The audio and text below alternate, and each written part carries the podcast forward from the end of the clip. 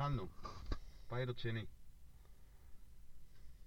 אוקיי, כן. היי, אז, אה, אז דיברנו על מרחב פאזות. דיברנו קצת על מרחב פאזות, ו...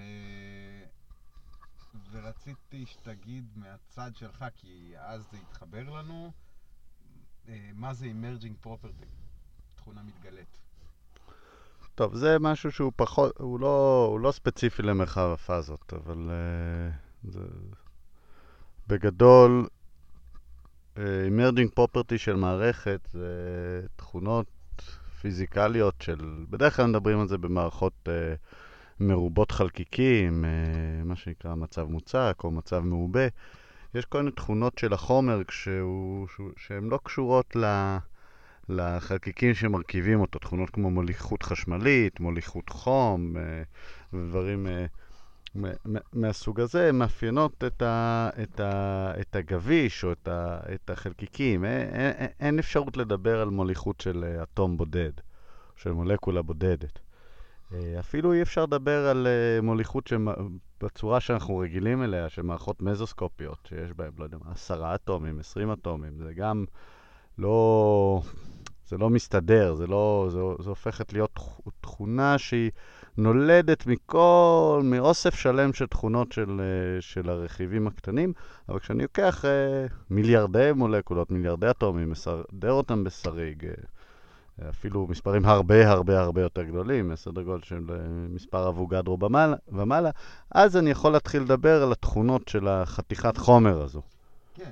אלה התכונות המתהוות. וקוראים לזה מתגלה כי, כי אם אתה רץ עם בעצם אותו דבר דרך כל מיני סדרי גודל, פתאום אתה רואה שהוא משתנה לא בפרופורציה לשינוי בסדר גודל.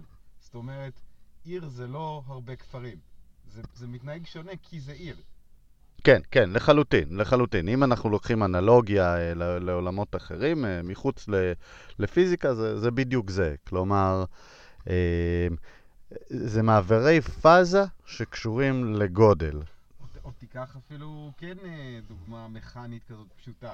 תעשה 100 התנגשויות במהירות 1 קמ"ש, זה לא, זה לא ישפיע לך אותו דבר כמו התנגשות אחת ב-100 קמ"ש. נכון, אבל זה לא בדיוק אמרג'ינג פרופרטי. זה, זה, זה, זה קצת, זה... זה הסבר. כן, כן, אפשר לדבר על, אה, זה דוגמה, לרעיון דומה, ש, ש, ש, שיש...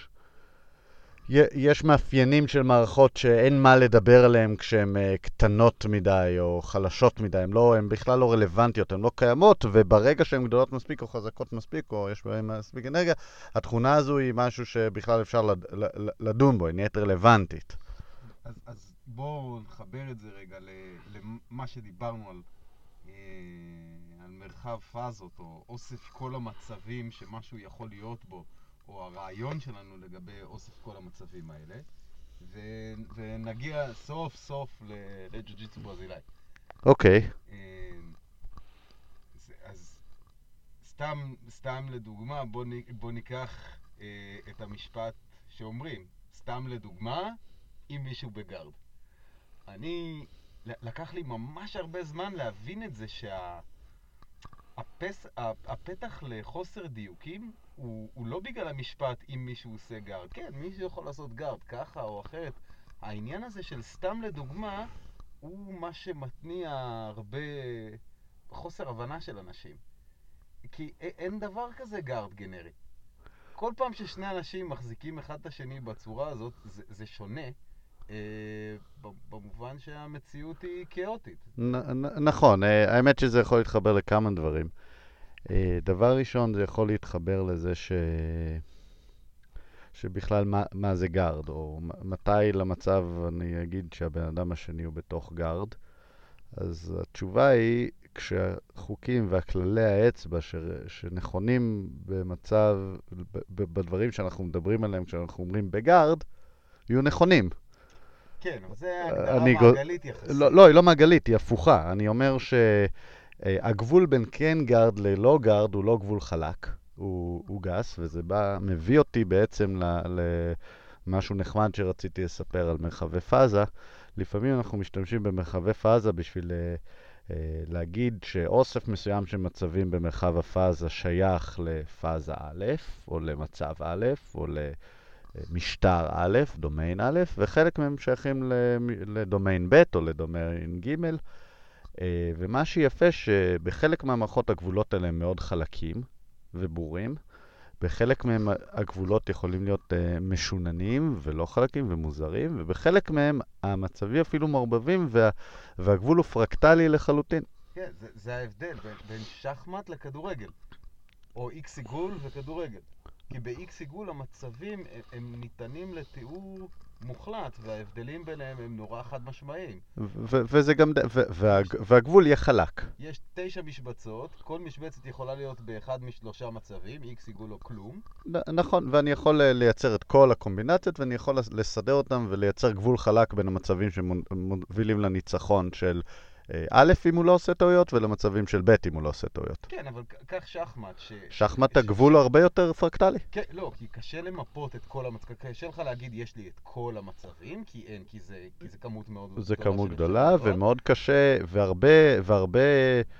יש מעט basins, או ה basins שמובילים לניצחון ודאי של אחד צדדים, במידה והוא לא עושה טעויות, לא מכסים את רוב הדומיין. כן, זה בסדר, אבל עדיין יש גבולות חד משמעיים בין כל משבצת יכולה להכיל או כלום או אחד מהחייל.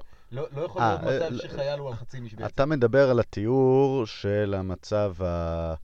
הפיזי. אבל עכשיו אני אומר, כך, אני אומר, כך נגיד איקס עיגול, דוגמה יפה. Uh, אתה יכול למפות בו, כמה אופציות יש לנו, יש לנו תשע משבצות, שיכול להיות בהם או כלום, או איקס או עיגול. אוקיי? אז יש לנו 9 בחזקת 3 מצבים, זה 27 אה, כפול 9, זה בערך 250 אה, אה, אופציות. אז אני יכול לסדר את ה-250 אופציות האלה על גריד חד-מימדי, דו-מימדי, או אפילו תלת-מימדי, אם אנחנו רוצים לעשות את זה מעניין.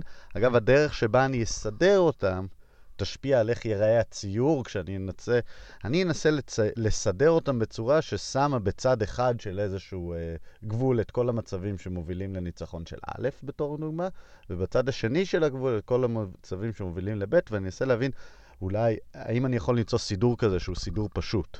עכשיו, ב-X עיגול אני חושב שכן.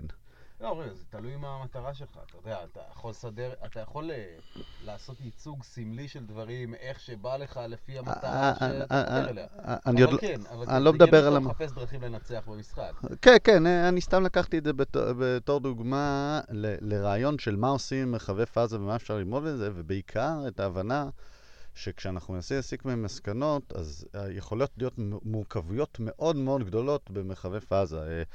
אה, משוואת אה, אוסף, סט של מנדלבוט הוא אה, דוגמה לדבר כזה. אני לוקח את, את מעגל היחידה נניח, או איזשהו מרחב, מרחב מרוכב. Okay. אוקיי. מרחב מרוכב, שיש לי את הציר הממשי, את הציר המרוכב, ועכשיו אני בונה משוואה מאוד פשוטה. יש לי משוואה שנראית כמו אה, משוואה איטרטיבית, למדה n פלוס 1, סליחה, אה, x, z למעשה, z n פלוס 1 שווה ל... ל-z כפול למדה ועוד 1 בחזקת n. ואז אני... נראה לי שאתה... אתה מאבד גם יכול להיות, יכול להיות, אבל יש לי איזושהי משוואה כזו שאני חוזר עליה וחוזר עליה וחוזר עליה, ויש, כל פעם שאני מזין אותה לעצמה, יש לי שתי אופציות. אחד, שהיא אה, מגיעה לאינסוף, אחת שהיא מתכנסת לאפס. אוקיי. ועכשיו אני יכול, לק... ובהתאם לבחירה שלי את למדה, כל המשוואות או ילכו לאינסוף או ילכו לאפס. ועכשיו אני יכול לקחת את המרחב הזה, המרחב המרוכב, של... ולצייר בכל למדה נקודה שחורה אם הוא הולך לאינסוף, כשאני מזין אותו לתוך הדבר הזה, נקודה לבנה לתו, ל... אם הוא הולך לאפס, שאני מזין את הדבר אוקיי, הזה. בדיוק, ועכשיו אתה תקבל לפי פרמטר אחד אוסף כזה של שחור ולבן. כן, נכון? עכשיו, יש אזורים שזה שחור לגמרי, יש אזורים שזה לבן לגמרי. הגבול הוא מורכב במידה אינסופית, mm-hmm. של מה שייך לפה ומה שייך לפה. עכשיו אני שואל, תן לי מצב, האם זה guard או לא guard? בדיוק, אז, אז... הגבול הוא מאוד לא חלק. זה ממש מה שהתחיל לי את המחשבה הזאת, כי כשמתחילים ג'ו-ג'יצו, או כשאנשים שלא מכירים uh, את הפרטים מסתכלים, אז אומרים להם, guard זה כשהוא בין הרגליים, סגור. אבל שנינו, נכון. אחר כך לומדים, רגע, אבל גם אם ה guard פתוח, אתה, בעיקרון יש הרבה מניפולציות שהן אה, אופייניות ל guard, שאתה יכול לעשות לא משנה אם הרגליים שלך סגורות או פתוחות. ולכן זה עדיין נחשב guard, אבל קוראים לו open guard. ואחר כך אתה מתחיל uh, ללמוד ניואנסים, ואז אומרים לך, כן, אבל גם uh, De La Riva guard, וגם uh, אם אתה שוכב על הצד ומחזיק רק רגל אחת, וגם ממציאים חדשים כאלה. ואז פעם דיברתי על זה עם גדעון, שכאילו, כשאתה משחק מלמטה, uh, ו- ו- ו- וזה משהו שכאילו דיברנו עליו עוד, עוד ש... אני לא ידעתי ג'ו-ג'יצו טוב בכלל. אז... אבל עדיין הייתה את התחושה הזאת של ה... רגע, בעצם... Uh, כל עוד אתה חושב שאתה ב guard, כל עוד אתה מאמין שאתה ב guard, זה כמו השיחות עם מיקי, כל, כל עוד אתה, יש לך אמונה שאתה ב guard, אז אתה בסוג של guard. אתה רק לא ב guard כשהוא עבר אותך. בדיוק, כלומר, מתי אתה לא ב guard? אם... אתה, אתה ב guard כל עוד לא עברו אותך. אבל אז אתה שואל, אוקיי, מתי אפקטיבית עברו אותי? בדיוק, ו- וזה משהו שכאילו קשה לנו לתאר אולי במילים, אה, בטח, אה, לא יודע, אם זה באמת יהיה פודקאסט טוב, נשים לינקים ואולי סרטונים וזה, אבל זה מה, אה, אתה, אתה לא בגארד כשהוא יכול לשים עליך משקל ואתה לא יכול להתנגד לזה. אני לרוב למתחילים מסביר שהצהרות מתחילות קצת, קצת לפני זה, ו... ואני מגדיר להם שכשאני אומר מה התפקידים של מי שלמעלה ומי שלמטה, מתי עברו אותי, מתי לא, אה, אני אומר, תסתכלו על הברכיים ולא על הרגליים, כי למשל, אני מסתכל על butterfly guard, אה, הברכיים שלו עוד לא עברו את הברכיים שלי. כן, אני... אני... אז אני אומר משהו כמו, אם, אם הברכיים עדיין לא עברו את הברכיים, זה guard, אם ברך אחת עברה את הברך, אז, אז זה בחצי guard. פשוט בשביל שיהיה התאמה יותר נכונה לגבי, כשאני אומר, כשאתה בחצי guard תעשה X, כשאתה ב guard תעשה Y, ואז אני חוזר למחשבה הראשונה שאומרת, אתה בפוזיציה מסוימת כאשר כללי האצבע שנכונים לאותה פוזיציה נכונים. נכון, בדיוק.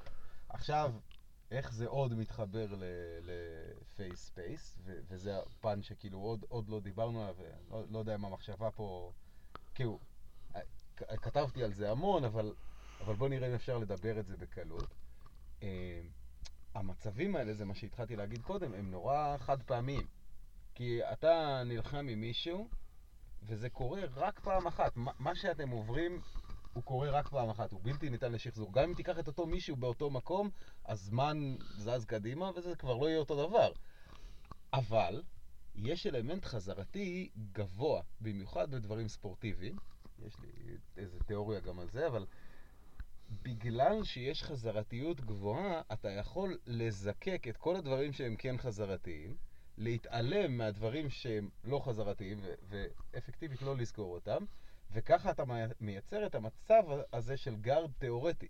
אתה אומר, כשמישהו מחזיק מישהו בגארד, יש איקס דברים משותפים ש, שנוצרו בגלל שזה קרה הרבה פעמים. עכשיו, בטח יש לזה סיבות את הביומכניות ו- ו- ואפילו סתם מכניות למנופים, משקלים ודברים כאלה, אבל ההבדל שלי הוא בין ה- סתם לדוגמה, אם מישהו מחזיק מישהו בגארד, זה לא, זה לא מצב שבאמת קיים. הוא מתקיים בגלל הרבה פעמים שהרבה אנשים החזיקו אחד את השני בגארד. וככה אתה ממצה אגב את כל ההבדלים. מישהו שמן, מישהו רזה, מישהו גבוה, מישהו נמוך, מישהו עייף, מישהו לא עייף, מישהו שרוצה להרביץ, מישהו שרוצה לחנוק. אתה, אתה עושה מין ממוצע על כל המצבים האלה, זורק את כל מה שלא קרה הרבה פעמים, כשנשאר לך התיאור, ההיזכרות בדיעבד. קצת דומה למה שדנה שמשונים קורא ההסתכלות עוד פעם. כי, כי נשאר רק הזיכרון שלנו לגבי זה.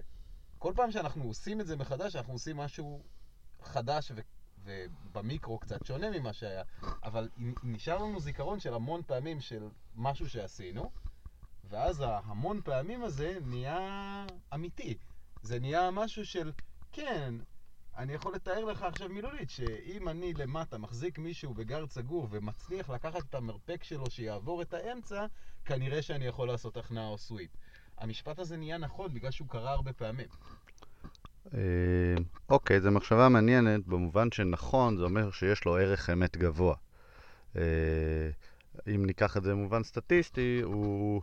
כשאני אומר שאם תעשה א', אז יקרה ב', אני בעצם אומר שאם תעשה א', רוב הסיכויים שיקרה ב'. כן, כן. ואם תעשה, ולמשל, אם, אם במצב מסוים תעשה טכניקה מסוימת, רוב הסיכויים, או סיכוי גבוה, שתצליח כן. להגיע כן. למצב, אל תדבר על טכניקות עדיין, רגע. אוקיי, אה, לא משנה, ת- אם תגיע- תעבור ממצב א' למצב ב', רוב הסיכויים שלך להגיע למצב שאתה קורא לו ניצחון, כן. אה. גד- גדלים, הכרעה, כן. אה, הכרעה זה יכול להיות גם הפסד, אבל נניח שאני רוצה לנצח. אוקיי.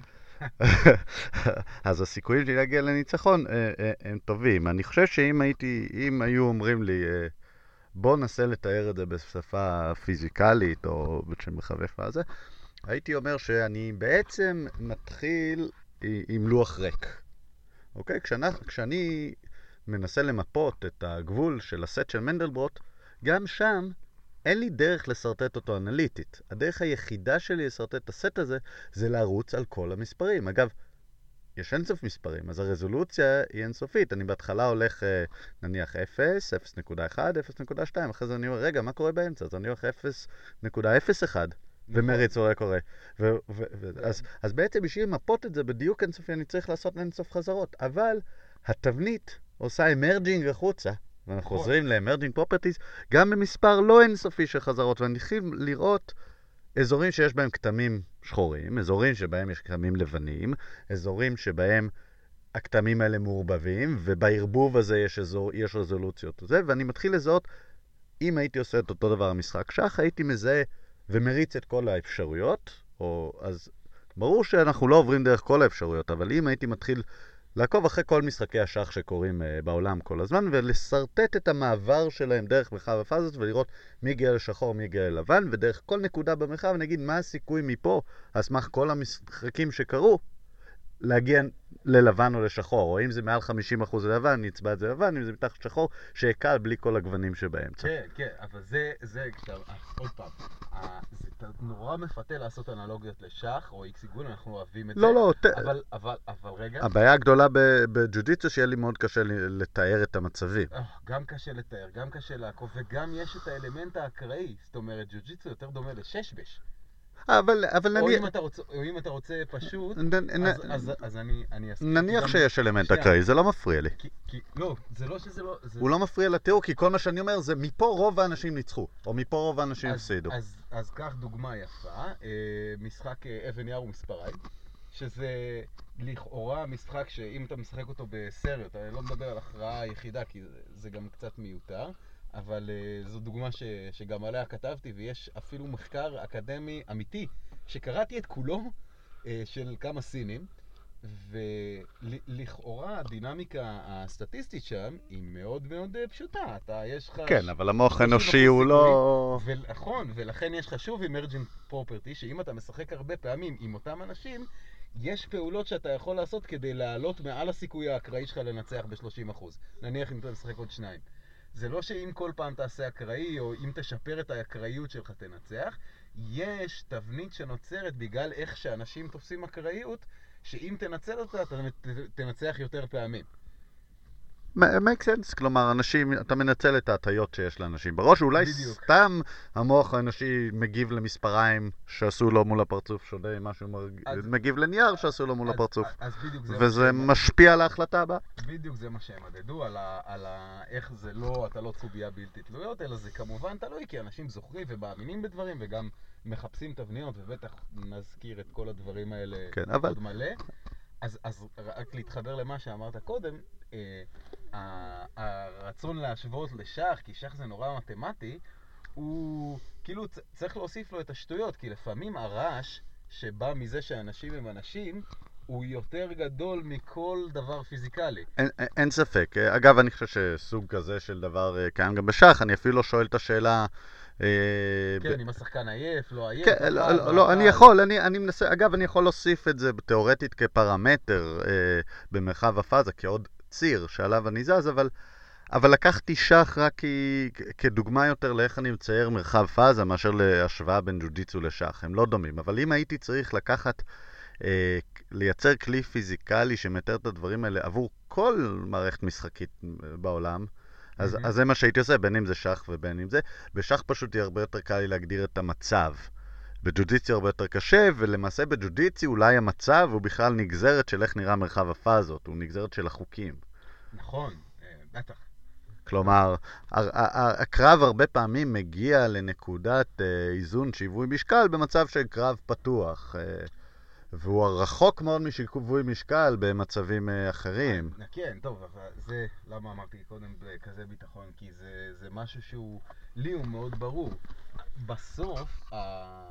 כשאנחנו מדברים על, על מה שאני מגדיר מאבקים, מצבים שבהם אנשים נמצאים בניגוד אינטרסים, כמה שאני מבין את זה היום, הכל מתחיל מהניגוד אינטרסים. זאת אומרת, אין בכלל מה לדבר על שיטה, או על בעיות, או על פתרונות, או שום דבר שהוא לא מתוך ההקשר של למה בכלל, למה בכלל האנשים האלה מנסים לעשות או לא לעשות אחד לשני משהו.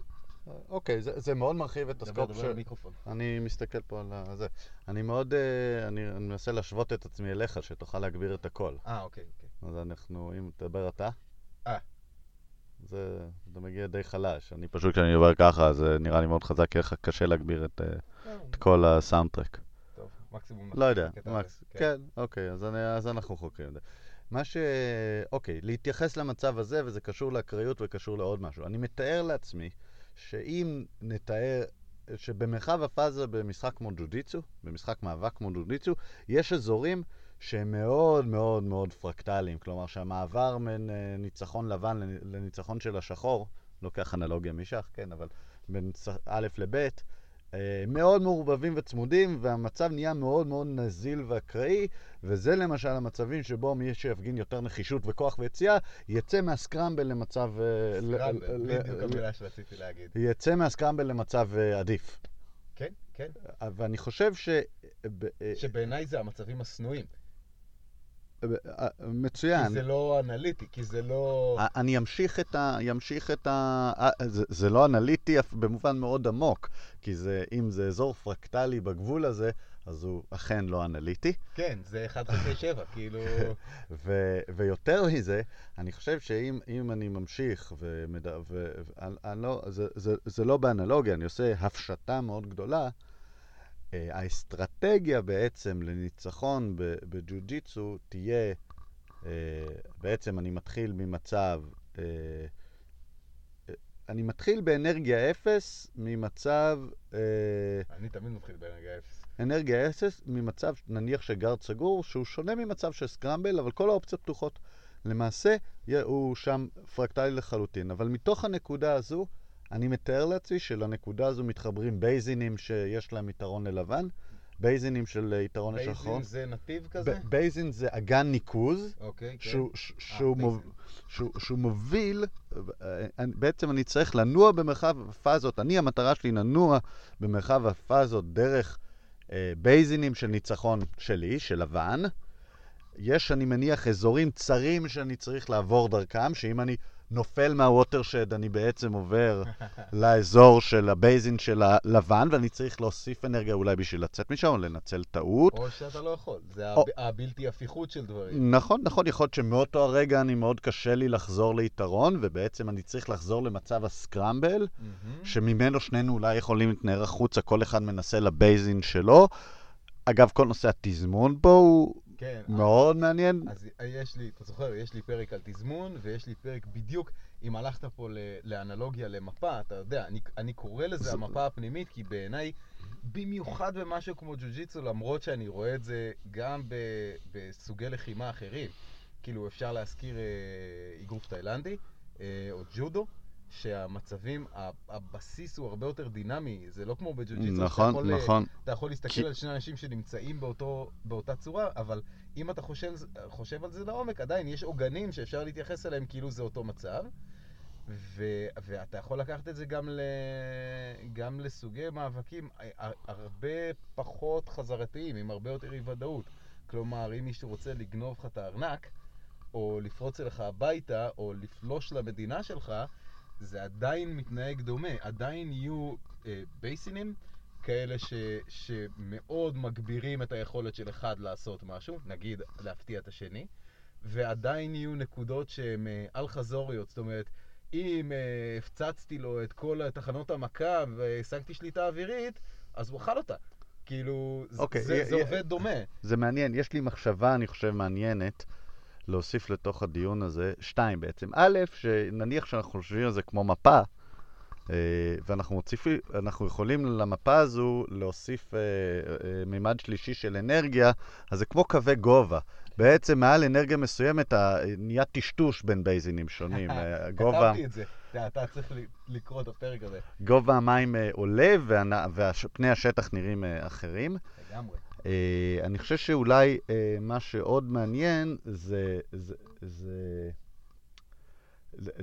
אני חוזר טיפה לדיון שקודם, בעצם אני חושב שהיו כל מיני בייזינים כאלה שמובילים, או אזורים כאלה, שלהם אתה תקרא גארד, ניון סטומק. אה, האזור של המצבים הזה, לא לא רואים מה אתה עושה עם היד, אבל... האזור של, נגיד שיש כתם מסוים של ניצחון של לבן, אוקיי? שהוא יכול לעבור ממנו בבטחה דרך מעברים צרים לאזורים אחרים שעדיין יש בו יתרון וסיכוי גבוה, אבל הכתם הזה אני אקרא ניון סטומק. נכון. ומפה קוראים, אלה המעברים שלי. לזה אני קורא טכניקות. טכניקות ונקודות. נקודות עניין. כי... אבל יכול להיות שאני יורד נניח, בדמיון שלי, אני יורד מניון סטומק ל... ל... נניח לסייד, מהמם. אז אני יכול לרדת אולי דרך השביל המאובטח והטוב והצר, שאני יודע איפה הוא, ואני יכול לעשות טעות ולקחת, לעשות אולי משהו יותר מסוכן. עכשיו, ברמות אנרגיה שונות, הסיכון שלי יהיה שונה, ואני אעבור מה basin הזה של ניצחון של לבן, שאני קורא לו knee on stomach, כי הסיכויים שלו הם גדולים יותר, ל basin הזה של לבן לנצח, שנקרא, הוא נמצא באזור אחר במפה, שאני קורא לו side, של לבן על שחור, כן, כן. והמעברים ביניהם יהיו, פר- יהיה ביניהם גבולות פרקטליים, אבל יהיו כנראה מעברים רציפים של אחד לשני, והוא צריך לעבור דרכם אם הוא רוצה להצליח את המהלך. עוד פעם, בדיבורים זה, זה קשה ונשמע מסובך, אבל במעשים גם אנשים טומטומים לומדים את זה. אין סוף. לומדים נכון. לעשות לבן אדם sweep, לומדים לעשות reguard כשאתה בחיסרון. לומד... הגוף שלנו קולט את הדברים האלה טוב. אה, מעניין. זאת מחשבה מאוד מעניינת. זה לא הגוף, זה המוח. כן, כן, ה- ה- לגמרי. המרכזים המוטוריים, אבל, אבל זה קשור לתפיסה של, ה... של הגוף. של הגוף. אמת. אה, ומה שאתה אומר שזה נולד מהניסיון. זה לא רק נולד ומההיסטוריה. והרציפות. כל הדברים הגנריים שתיארת עכשיו, הדברים החזרתיים, הם, הם נולדו מהרבה חזרות על משהו שקרה באמת, אבל...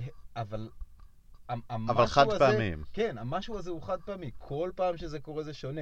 רק כשעשינו את זה הרבה פעמים, קודם כל אנחנו בכלל ערים לזה שזה קיים, מסכים איתך. ו- ולא רק ערים לזה, אנחנו יכולים לדבר על זה עם אנשים אחרים שעברו את אותו תהליך, והם יבינו מה זה. אוקיי, נכון. אני בעצם אדמיין את זה כדבר כזה. אה, אה, אני ממפה עכשיו את מרחב הפאזות. כל פעם שאני עושה ספארינג, אני, אני מצייר קו חד-ממדי דרך, המר... דרך המרחב הזה, שמתחיל בנקודה מסוימת ועובר ו- ומסתיים, מתחיל בבייזין של ניצחון, של איפשהו באזור הפרקטלי של אה, שוויון, ונגמר בניצחון של לבן ונגמר בניצחון של שחור. המספר, המספר שהנקודות שאני עובר דרכם אה, הוא אומנם אינסופי, אבל מעוצמה יחסית נמוכה של קו בודד, ואני צריך על ידי קווים בודדים למפות מרחב בטח. אינסופי, ואני בונה הרבה קווים כאלה, שכל אחד מהם נותן לי נקודה, אחת שחורה ולבנה, וכמו דוגמה של מנדלפרוצט, אחרי מספיק חזרות אני מתחיל לראות תמונה ו... כן, גם אתה... כשה- ותבניות. כשאנחנו עושים את זה לאט, אז פתאום אנחנו שמים לב שבעצם כל grip וכל שריר, זה כמו פלדנקרייז נהיה, כל שריר שבן אדם מזיז, אם באמת שניים עושים לאט ונגיד רגישים אחד לשני, אפשר לעשות במעט מאוד כוח, נכון? כולם, כאילו כל מי שעשה את זה מכיר את זה, ו- ויש לך מין תחושה כזאת של כל תנועה שאני עושה עכשיו, נגיד אפילו שמחלקים את זה לתורות. אחד זז ואז השני זז. יש, יש אימון כזה, אני גם מאמן ככה וגם ראיתי עוד אנשים עושים את זה. אמ, אז, אז גם אם עושים בתורות, אתה מגיע למצב שכמו בפרקטל, כל, כל תנועה היא מין מיני, אה, מיני מא- מאבק, זה מסמל את כל הקרב ש, מיני, שיהיה. מיני מפה. כן. כך, ככה נראה הגבול הפרקטלי במערכות בדיוק, כאלה. וככה מרגישים עם. מורכבות אינסופית. אגב, יש מקומות שיש מורכבות אינסופית, ויש מקומות שהם במובהק נכון, נכון. לא. תשמע, אם תגיש לו את הצוואר ותיתן לו לחנוק אותך, אז אין כלום, זה נגמר על ההתחלה. נכון. אבל הנה, בוא, הגענו לחצי שעה, שזה אוקיי. יפה, אני מקווה שזה לא נאבד לנו, מאה אחוז. ולך להתאמן. יאללה, בוא יאללה. נלך להרביץ.